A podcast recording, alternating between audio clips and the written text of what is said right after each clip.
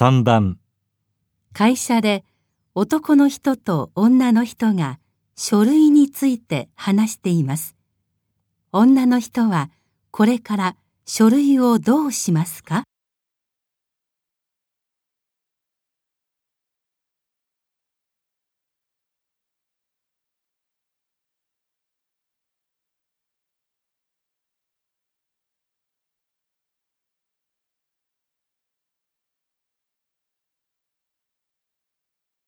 山下さん、例の書類、南商事の田中さんに送っといてくれた？